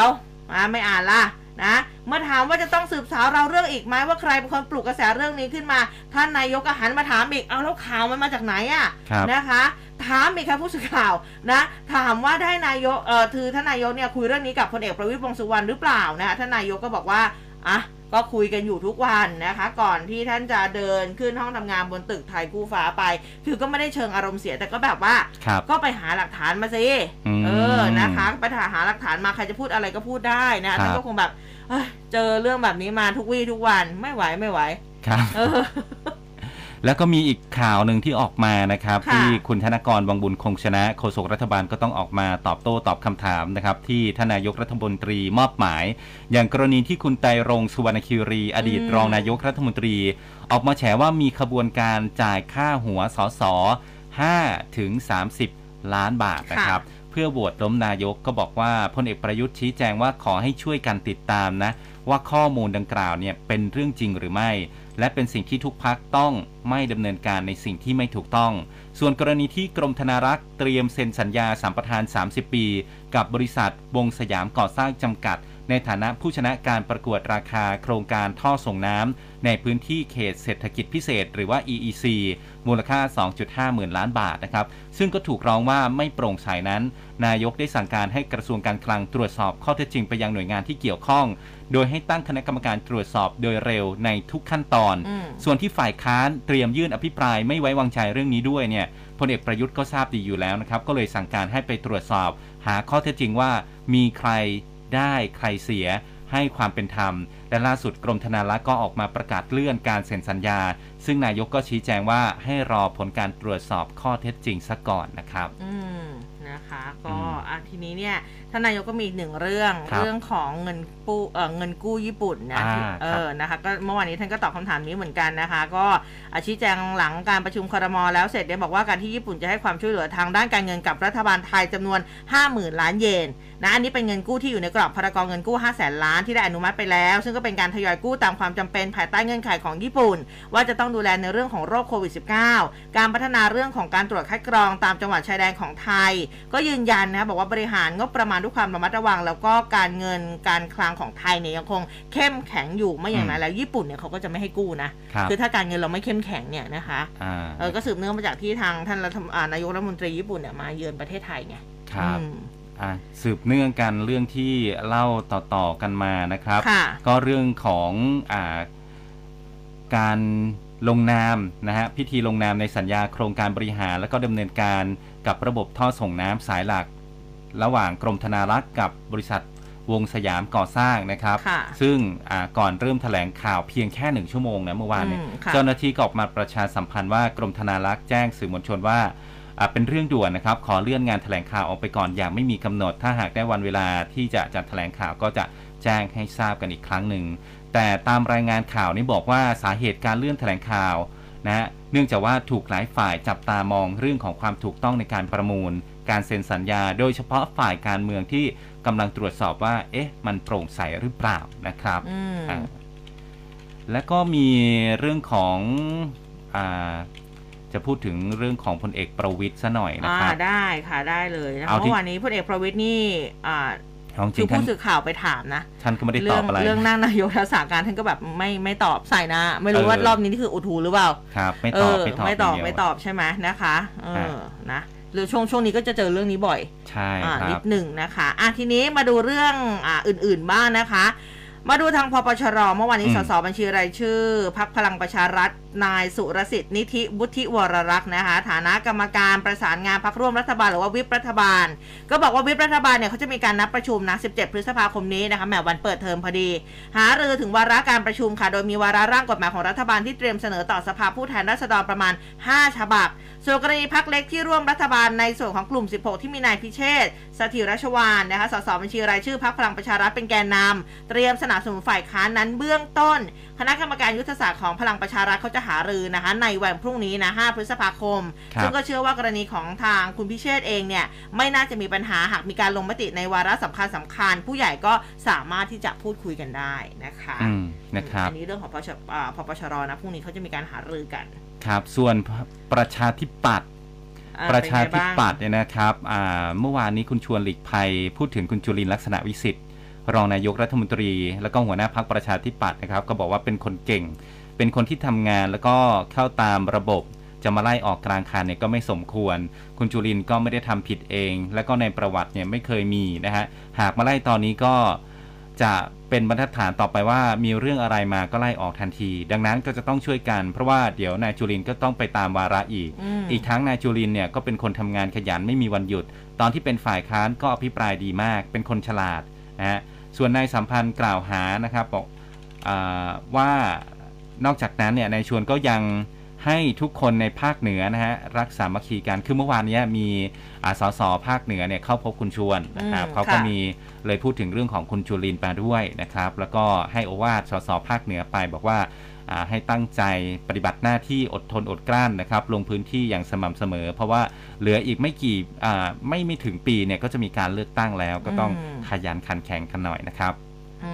อืมอ่านี่มีเรื่องของอ่าทางภูมิใจไทยกันด้วยนะคะ คือมีหลายพักอยู่เหมือนกันนะคะเมื่อวานนี้ หัวหน้าพักภูมิใจไทยอะคุณอนุทินชาญวีรกูลนะคะท่านก็ออกมาพูดถึงบอกว่าไม่ให้ความสำคัญกับกระแสข่าวการซื้อพักเล็กเพื่อล้มพลเอกประยุทธ์จันทร์โอชานะครับนะซึ่งหากสสแต่ละคนทำแบบนั้นเนี่ยแต่ละพักการเมืองก็ต้องมีมาตรการนะคะทีนี้ทางภูมิใจไทยเองเขาบอกว่าไม่มีแบบนี้ เชื่อว่าไม่มีกระบวนการล้มนายก โดยในส่วนของพรรคร่วมรัฐบาลต้องทำงานแล้วก็รับผิดชอบร่วมกัน เพื่อให้ทำงานร่วมกันได้ ซึ่งหากท่านนายกชี้แจงพิปรายไม่ไว้วางใจได้ ก็ยังต้องสนับสนุนกันต่อไปครับเออส่วนเรื่องของการเลือกตั้งผู้ว่ากทมนะครับที่สำนักงานกกตเมื่อวานนี้นายประกรณ์มหันนพนะครับกกตก็ เป็นประธานในการประชุมมอบนโยบายแนวทางในการปฏิบัติหน้าที่ของเจ้าหน้าที่อืมตำรวจชุดเคลื่อนที่เร็วนะครับค่ะสำหรับช่วยเหลือภารกิจด้านการเลือกตั้งสกและผู้ว่ากทม ที่จะเลือกตั้งวันที่ 22 พฤษภาคมนี้นะครับ โดยได้รับการสนับสนุนเป็นอย่างดีจากบชน จัดกำลังตำรวจ 50 ชุด ชุดละ 3 นาย ประกอบด้วยชั้นสัญญบัตร 1 นาย แล้วก็ชั้นประทวน 2 นาย ปฏิบัติหน้าที่ 20 วัน ตั้งแต่วันที่ 3 ถึง 22 พฤษภาคมนี้นะครับ ก็ขาดจากหน้าที่เดิมชั่วคราว คือให้มีหน้าที่และก็มีอำนาจในการป้องปราม และก็การหาข่าว การลาดตระเวน การเผชิญ หรือว่าระงับเหตุการณ์กระทำผิดกฎหมายที่เกี่ยวข้องกับการเลือกตั้ง และพรรคการเมือง ส่วนกรณีที่พบการกระทำความผิดกฎหมายเลือกตั้ง ก็ได้รับแจ้ง หรือว่ามีพยานหลักฐานอันน่าเชื่อถือ ก็ให้มีอำนาจจับกลุ่ม แล้วก็ควบคุมตัวส่งพนักงานสอบสวนได้เลยครับ อืมนะคะนี่จนจนบัดนี้คุณผู้ฟังก็ยังแบบว่าส่งเรื่องของอุณหภูมิอากาศมาขิงอุ้มนะ ครับตลอดเลยอะ่ะไหนไหนห้ามไหน ห้ามอิจฉานะคุณอุ้มนะครัคะ บ คุณคุณชาตรีนี่บอกว่า 22 องศาที่เชียงใหม่ อ่า โอ้ยอิจฉา นี่คุณผู้ฟังขอรายละเอียดเรื่องของอ่ารูปเครื่องตัดหญ้ามาด้วยนะคะผมส่งมาให้ทางอินบ็อกซ์เรียบร้อยแล้วนะคะครัอะบใครสนใจนะคะ990 บาทเองเท่านั้นเอง อืมเออ นะคะ เราต้องขายของไปด้วยนะคะ จัดรายการไปด้วย ครับ อ่า นะคะ อะ มาดูเรื่องอื่นๆกันบ้างก่อนที่จะพักกันนะครัคะบเมื่อวานนี้ อันนี้เป็นข่าวจากทางมติชนนะคะแต่ว่าจริง ๆ ก็มีสื่อหลายสื่อเลยนะคะที่ลงครับไว้ สิ้นหม่อมราชวงศ์รุจีสมรสุขสวัสดิ์ค่ะครูใหญ่โรงเรียนวรรณวิทย์อืมอ่านะคะ ก็อ่าเมื่อวานนี้ Facebook Fanpage นะคะสิทธิ์เก่าโรงเรียนวรรณวิทย์ค่ะโพสต์ Facebook นะคะ ก็บอกว่าหม่อมราชวงศ์รุจีสมรสุขสวัสดิ์ค่ะ อายุ 101 ปีนะ101 ปีเนี่ยนะคะ ครูใหญ่โรงเรียนวรรณวิทย์ถึงแก่อนิจกรรมแล้วนะคะ โดยมีกำหนดรดน้ำศพที่วัดท่าทอง วันนี้นะคะ 15นาฬิกา30 นาทีค่ะท่านี้ก่อนหน้านี้ช่วงเดือนมกราคมที่ผ่านมาโรงเรียนวรรณวิทย์นะคะ ซึ่งตั้งอยู่ใจกลางสุขุมวิทบนเนื้อที่ 3 ไร่ อายุถึง 75 ปีนะคะ ก็ก่อตั้งมาตั้งแต่ปี 2489 เพิ่งจะประกาศยุติการเรียนการสอนเนื่องจากประสบกับภาวะขาดทุนมาตลอด 3 ปี นักเรียนลดลงเรื่อยๆนะคะ ก็มีการจัดงานสิ้นเสียงระฆังวรรณวิทย์ ในวันที่ 26 กุมภาพันธ์นะคะ ซึ่งคุณหญิงอู้หรือว่ารัฐหม่อมราชวงศ์รุจิสมรเนี่ย ท่านเกิดวันที่ 12 กันยายน พศ 2463 เป็นธิดาคนเล็กของร้อยเอกหม่อมเจ้าทินทัศน์สุขสวัสดิ์กับหม่อมผิวสุขสวัสดิ์ณอยุธยานะคะ มีพี่สาวสองคนนะคะ ซึ่งอ่าจริง ๆ แล้วเนี่ยถ้าใครที่เรียนโรงเรียนนี้อย่างคุณตั๊กบริบูรณ์จบมาจากโรงเรียนวรรณวิทย์นะคะ คุณครับตั๊กเนี่ยก็ก็ไปไปไหว้นะคะไปเอ่อไปเยี่ยมเยียนท่านตลอดเวลาเลยนะคะ แล้วก็อ่านิสินที่ที่ทางโรงเรียนค้างไว้เนี่ยคุณตั๊กก็ขอเป็นคนจัดการด้วยอืมนะคะ ก็ขอแสดงความเสียใจด้วยนะครัคะบแล้วก็เชื่อว่าทางสิทธิ์เก่านะคะครับนาน่าจะมีไปไปงานกันค่อนข้างที่จะเยอะพอสมควรเลยนะคะ ครับผมอืมเมื่อวานนี้มีการประชุมคณะรัฐมนตรีนะครับ มีการสลับเก้าอี้สองอธิบดีนะครับโอ้ครับก็มีข้อมูลมาจากรองโฆษกประจำสำนักนายกรัฐมนตรีนะครับ คุณไตรสุรีไตรสรณกุลบอกว่าที่ประชุมคอรมอเมื่อวานนี้ก็เห็นชอบให้นายเอกนิติ นิติทันประพาสอธิบดีกรมสรรพากรนะครับ ไปดำรงตำแหน่งอธิบดีกรมสรรพสามิตก็โอนนายลวรนแสงสนิทอธิบดีกรมสรรพสามิตไปดำรงตำแหน่งอธิบดีกรมสรรพากรนะครับ ก็คือ สลับกันอ่าง่ายๆนะฮะอ่ารายงานข่าวบอกเหตุผลนะครับถึงการสลับตำแหน่ง ก็บอกว่านายเอกนิติเนี่ยดำรงตำแหน่งอธิบดีกรมสรรพากรมาครบวาระ 4 ปีแล้วค่ะนะครับก็มีการสลับสับเปลี่ยนหมุนเวียนตำแหน่ง ก็จะมีการสลับให้นายลวรนอธิบดีกรมสรรพสามิตมาดำรงตำแหน่งอธิบดีกรมสรรพากรแทนนะครับแล้วก็นายเอกนิติไปเป็นอธิบดีกรมสรรพสามิตนะครับให้อ่าสำหรับนายลวรนเนี่ยก็บอกว่าได้ผ่านสายงานเศรษฐกิจในระดับมหาภาค เคยดำรงตำแหน่งผู้อำนวยการสำนักงานเศรษฐกิจการคลัง ก่อนที่จะดำรงตำแหน่งอธิบดีกรมสรรพสามิตและก็กำลังจะย้ายไปเป็นอธิบดีกรมสรรพากร ส่วนนายเอกนิติก็ผ่านงานเศรษฐกิจมหาภาค อย่างตำแหน่งรองผู้อำนวยการสสค และก็ขึ้นเป็นผู้อำนวยการสำนักงานคณะกรรมการนโยบายรัฐวิสรัฐวิสาหกิจนะครับหรือว่าสครก่อนที่จะขึ้นมาเป็นอธิบดีกรมสรรพสามิตอืมและก็กำลังจะไปนั่งเป็นอธิบดีกรมสรรพสามิตนะครับ ก็อะเดี๋ยวจะมีการ จัดงานพบปะสื่อมวลชนวันที่ 5 พฤษภาคมนี้ค่ะนะครับ เป็นกิจกรรมร่วมเดินทางก้าวสู่สัมภากรยั่งยืน คาดว่าเป็นการอำลาของนายเอกนิติ ในฐานะอธิบดีกรมสัมภากรในครั้งนี้ด้วยนะครับอืมอันนี้ก็จะมีผลตั้งแต่วันที่ทรงพระกรุณาโปรดเกล้าโปรดกระหม่อมแต่งตั้งครับ ค่ะอะทีนี้มาดูอีกหนึ่งประเด็นที่เมื่อวานองค์ก็พูดถึงนะคะ เรื่องของอธิการบดีมหาวิทยาลัยศิลปากรลาออก นะคะอันนี้ข่าวจากมติชนนี่นะคะอืมบอกว่าประชาคมศิลปากรยื่นหนังสือยับยั้งการลาออกของอธิการบดี วันนี้ความผิดค่ะจี้สภาสอบสวนจัญญาบันนะคะ จากกรณีที่ผู้ช่วยศาสตราจารย์ชัยชาญถาวรเวทอธิการบดีมหาวิทยาลัยศิลปากร ได้ลาออกจากตำแหน่งอธิการบดีมหาวิทยาลัยแล้วหลังถูกกดดัน จากกระแสวิพากษ์วิจารณ์ การถ่ายภาพแอร์โฮสเตสบนเครื่องบินโพสต์ผ่าน Facebook ส่วนตัว แล้วก็ใช้ถ้อยคำไม่เหมาะสมเนี่ยนะคะ ซึ่งเมื่อวานนี้ตุอ่าช่วงสายๆที่สำนักงานอธิการบดีมหาวิทยาลัยศิลปากรค่ะนายสหรัฐจันทสุวรรณนักศึกษาชั้นปีที่ 4 คณะโบราณคดีมหาวิทยาลัยศิลปากร ตัวแทนกลุ่มประชาคมศิลปากรเพื่อประชาธิปไตย มีการเข้ายื่นหนังสือกับสภามหาวิทยาลัยศิลปากรนะคะเพื่อระงับการอนุมัติคำร้องลาออกของทางผู้ช่วยศาสตราจารย์ชัยชาญนะคะ ให้เข้าสู่กระบวนการสอบสวนความผิดตามคำร้อง โดยมีนายปัญจพลเหล่าภูลพัฒน์ค่ะรองที่การบดีฝ่ายวางแผนและพัฒนาในเลขาฐานะเลขานุการสภาของมหาวิทยาลัยเนี่ยรับเรื่องทั้งนี้ภายหลังยื่นเรื่องค่ะนายสหรัฐก็ให้สัมภาษณ์บอกว่า สืบเนื่องจากกลุ่มประชาคม ศิลปากรเครือข่ายองค์กรด้านผู้หญิง และความเป็นธรรมทางเพศ 21 องค์กร มีกลุ่มคณาจารย์สิทธิ์เก่าสิทธิ์ปัจจุบันยื่นหนังสือต่อสภาเพื่อดำเนินการสอบสวนผู้ช่วยศาสตราจารย์ชัยชานะจากกรณีโพสต์ข้อความพร้อมกับรูปแอร์โฮสเตสบนเครื่องบินลงใน Facebook เนี่ยนะคะ ซึ่งเขาบอกว่าอ่าตามมันเป็นความผิด จรรยาบรรณบุคลากรทางการศึกษาตามข้อบังคับ มหาวิทยาลัยศิลปากรว่าด้วยจรรยาบรรณของบุคลากร มหาวิทยาลัยศิลปากรพศ 2552 ตามที่ได้แจ้งล่วงหน้าค่ะ แล้วก็บอกว่าต่อมาเนี่ยอะอย่างที่สื่อเสนอไปนะคะ ทางผู้ช่วยศาสตราจารย์ชัยชาญลาออกจากตำแหน่งอธิการบดี โดยอ้างว่าเพื่อรักษาภาพลักษณ์ที่ดีของมหาวิทยาลัย แล้วก็เพื่อเป็นการดีต่อทุกฝ่ายนั้น ทางกลุ่มประชาคม ศิลปากรเขาเห็นว่า การกระทำของผู้ช่วยศาสตราจารย์ชัยชาญครั้งนี้ หากดูเพียงผิวเผินอาจจะเป็นการแสดงความรับผิดชอบต่อองค์กรและสาธารณชน แต่ทว่าอีกประการที่สำคัญมากก็คือ การลาออกในครั้งนี้อาจเป็นความพยายามหลีกหนีไม่เข้ารับการสอบสวนจากสภาถึงความผิดที่เกิดขึ้นทำให้การลาออกในครั้งนี้คือความพยายามที่จะหลีกเลี่ยงนะคะหลีกหนีต่อปัญหาที่เกิดขึ้น อาจนำไปสู่การลอยนวลพ้นผิด จึงจำเป็นอย่างยิ่งที่จะต้องดำเนินการสอบสวนอย่างเร่งด่วนโปร่งใสแล้วก็เป็นธรรมนะคะ ซึ่งก็ทางนายปัญจพลบอกว่าหลังรับหนังสือก็บอกว่าทางสภามหาวิทยาลัยเขาจะมีการหารือเรื่องดังกล่าวแม้ว่าอธิการบดีจะลาออกแล้วแล้วก็จะนัดหารือวันที่ 9 พฤษภาคมนี้ค่ะ อืมนะครับอืมอะเดี๋ยวช่วงหน้านะครับมาติดตามเรื่องขององค์กรสื่อไร้พรมแดนอืมเขาจัดให้เสรีภาพสื่อไทยอยู่อันดับที่เท่าไหร่ เพราะอะไรทำไมเป็นอย่างนั้นนะครับ เดี๋ยวมาติดตามช่วงอ่าหลังช่วงสายฟ้าพยากรณ์ครับ ค่ะ ตอนนี้พักกันสักครู่ค่ะ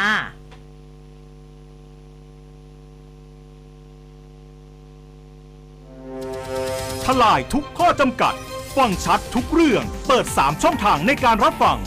ทางเว็บไซต์ news 1 0 0 5 m c o t net แอปพลิเคชัน FM 100.5 และ Facebook Live m c o t News FM 100.5 เปิดใจ เปิดโลก รับฟังข่าวทั้ง on air และออนไลน์ได้ทุกแพลตฟอร์ม ที่นี่ตลอด 24 ชั่วโมง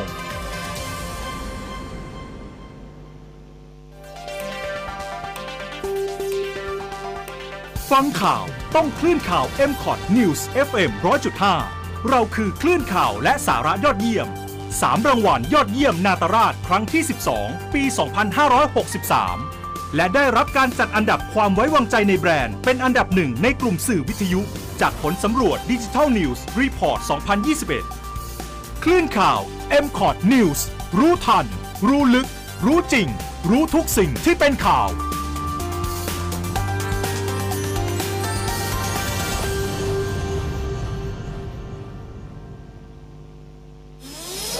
สายร้อยจุดห้าคืบหน้าข่าว News อัปเดตช่วงข่าวหน้าหนึ่ง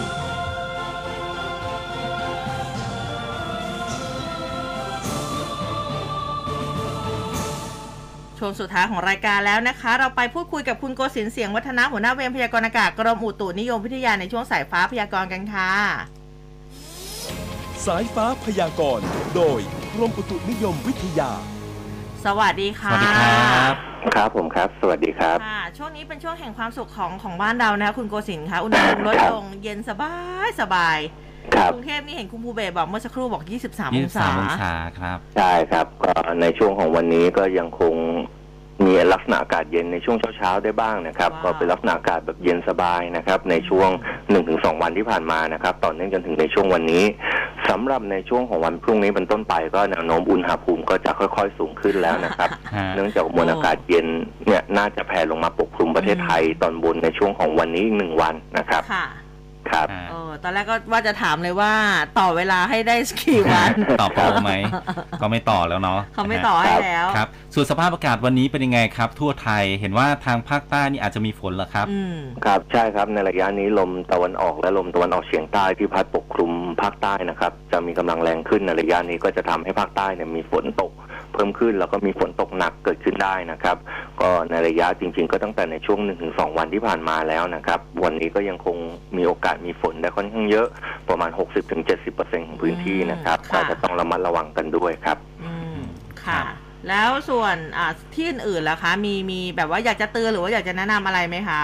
ครับในส่วนของประเทศไทยตอนบนก็ถ้าดูจากลักษณะทั่วๆไปวันนี้อากาศยังอยู่ในเกณฑ์ปกตินะครับ ยังเย็นสบายอยู่ในช่วงเช้าๆช่วงกลางวันก็ อากาศยังไม่ร้อน แต่ว่าอุณหภูมิอาจจะสูงมากกว่าเมื่อวานเล็กน้อยนะครับค่ะส่วนฝนก็มีบ้างแต่แต่ค่อนข้างน้อยในระยะนี้ครับอ๋อน้อยเหมือนกันครับผมนะคะครับโอเคได้ค่ะวันนี้ไม่น่าจะมีอะไรแบบว่าเยอะมากนอกจากว่าอากาศดีดีๆเอออากาศเย็นสบายนี่แหละหลายคนอาจจะเพราะว่าวันนี้เป็นวันหยุดด้วยนะคะ ยังไงก็รักษาสุขภาพด้วยนะคะ คุณโกศินทร์คะครับผมครับเช่นกันครับค่ะสวัสดีค่ะครับ สวัสดีครับ พอมาดูแผนที่ทางอากาศนะอะคุณยังไงผู้ฟังยังไงที่กรมอุตุนิยมวิทยาส่งให้เนี่ยเรื่องของค่ะค่าฝุ่นละออง PM 2.5ค่ะอ่าตีห้าที่ผ่านมาที่มาจากกรมควบคุมมลพิษด้วยนะครับ สีฟ้าทั้งหมดเลยคุณผู้ฟังว้าวอะคืออากาศดีมากนะครับ ทั่วทั้งประเทศเลยนะ ไม่ใช่เฉพาะในกรุงเทพนะครับค่ะ เออครับนะคะ ก็อะถือว่าเป็นช่วงเวลาต้องกอบโกยนะครับอากาศดีๆอะเมื่อสักครู่นี้คุณค้างเรื่องอะไรไว้นะคะ องค์กรสื่อไร้พรมแดนค่ะเขาจัดให้เสรีภาพสื่อไทยอยู่อันดับที่ 115โอ้จากทั้งหมด 180 ประเทศอืมนะครับอะเขาจัดอยู่ดีๆ จัดเหรอไม่ใช่นะฮะมันเป็นวัน เสรีภาพสื่อมวลชนโลอ๋อกใช่เมื่อวานนี้เนาะ ซึ่งองค์กรสื่อไร้พรมแดนนะครับ หรือว่า Reporter Without Borders นะครับ ก็ทำการเปิดเผยรายงานดัชนีเสรีภาพสื่อโลก World Press Freedom Index นะครับ ประจำปี 2022 ก็จัดให้ไทยเนี่ย อยู่อันดับที่ 115 ก็ขยับขึ้นมาจาก 22 อันดับนะครับ ก็ถือว่าอยู่ในเกณฑ์ที่ ยากลำบากนะครับ เมื่อพิจารณาคะแนนที่ออกมานะฮะถือว่าสื่อก็อยู่ในสถานะที่ยากลำบากนะครับ ก็บอกว่าวิสัยทัศน์ของพลเอกประยุทธ์จันทร์โอชานายกรัฐมนตรีที่มีต่อสื่อคือ นักข่าวควรจะมีบทบาทหลักในการสนับสนุนการทำงานของรัฐบาล ซึ่งเป็นการบ่งบอกถึงสถานะของสื่อไทยเป็นอย่างดี ในขณะที่ประเทศเพื่อนบ้านของไทยอย่างเมียนมาถือได้ว่าเข้าขั้นวิกฤตนะครับในด้านของเสรีภาพสื่อ หลังจากจะต้องตกอยู่ภายใต้การปกครองของรัฐบาลทหาร ที่เข้ามาด้วยการยึดอำนาจเป็นเวลานานกว่า 1 ปีแล้วนะครับค่ะเช่นเดียวกันกับฮ่องกงนะครับที่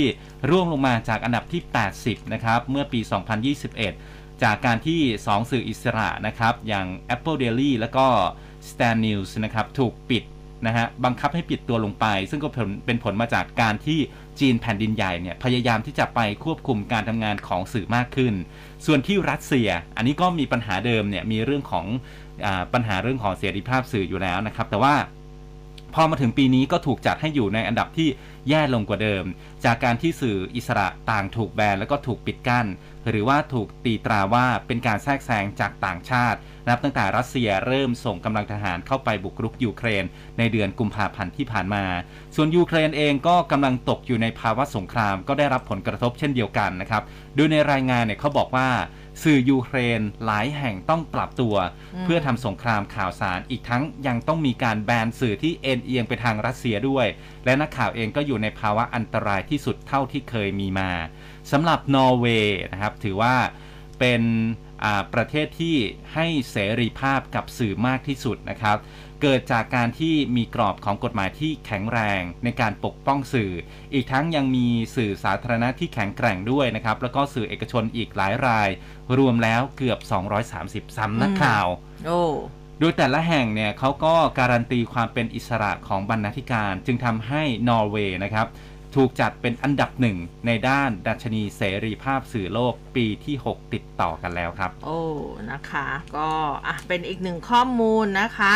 มาดูเรื่องของ โอ้เมื่อวานนี้เกิด เหตุระทึกที่สุวรรณภูมิคุณผู้เวกคุณผู้ฟังฮะหนุ่มคลั่งขี่รถจักรยานยนต์บุกเข้าถึงลานจอดสนามบินสุวรรณภูมิ โอ้ฮะ ประชิดเครื่องบินบางกอกแอร์เวย์นะเขาบอกว่าโชคดีที่เจ้าหน้าที่ปิดประตูเครื่องบินทันนะ โอ้เข้าไปได้ยังไงอะ เออ นะ เมื่อวานนี้ประมาณสักบ่ายสามเกิดเหตุมีชายคลั่งขี่รถจักรยานยนต์บุกเข้าไปในเขตการบินนะคะซึ่งเป็นพื้นที่หวงห้ามของสนามบินสุวรรณภูมิ โดยชายดังกล่าวเข้าไปทางประตูลานจอดรถที่3นะคะซึ่งอยู่ใกล้กับ concourse A ค่ะ พร้อมกับพกอาวุธคล้ายกับขวานที่ประดิษฐ์เอง มุ่งไปยังประตูเครื่องบินของสายการบินบางกอกแอร์เวย์นะที่จอดอยู่ใกล้บริเวณดังกล่าว แต่ว่าเจ้าหน้าที่สายการบินปิดประตูกั้นไว้ทันอืมทำให้ชายคนดังกล่าวเนี่ยหันไปทุบประตูขึ้นเครื่องหรือว่า gate จนแตกกระจายนะเจ้าหน้าที่สนามบินนี่โอ้โหคือ ดูจากคลิปเนี่ยวิ่งกันแบบว่าหลบกัน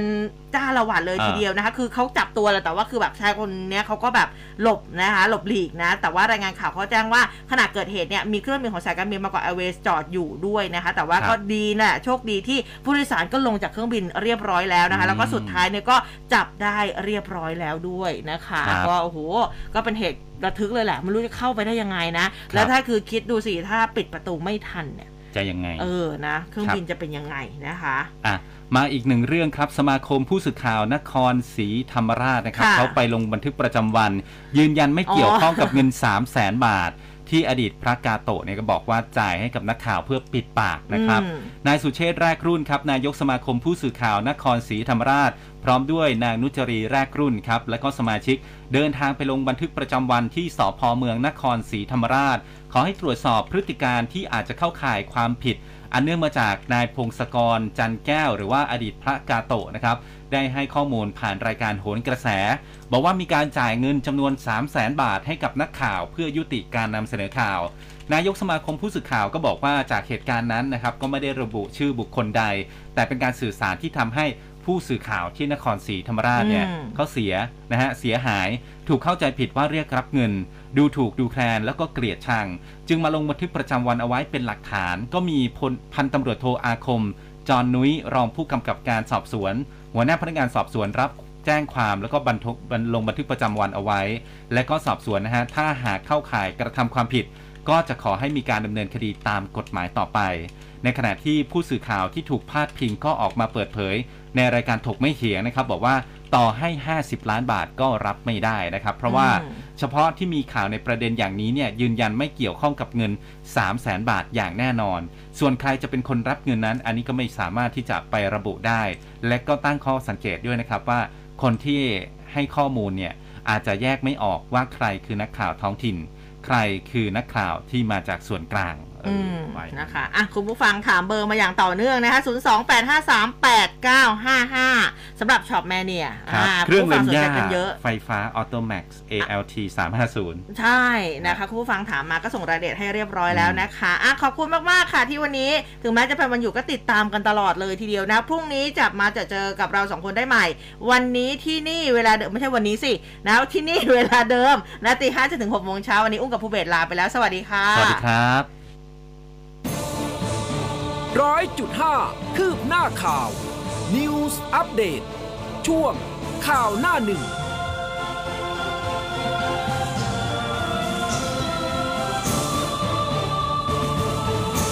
โดดเด่นทุกดีไซน์โฉบเฉี่ยวทุกมุมมอง พร้อมสะกดคุณทุกสายตา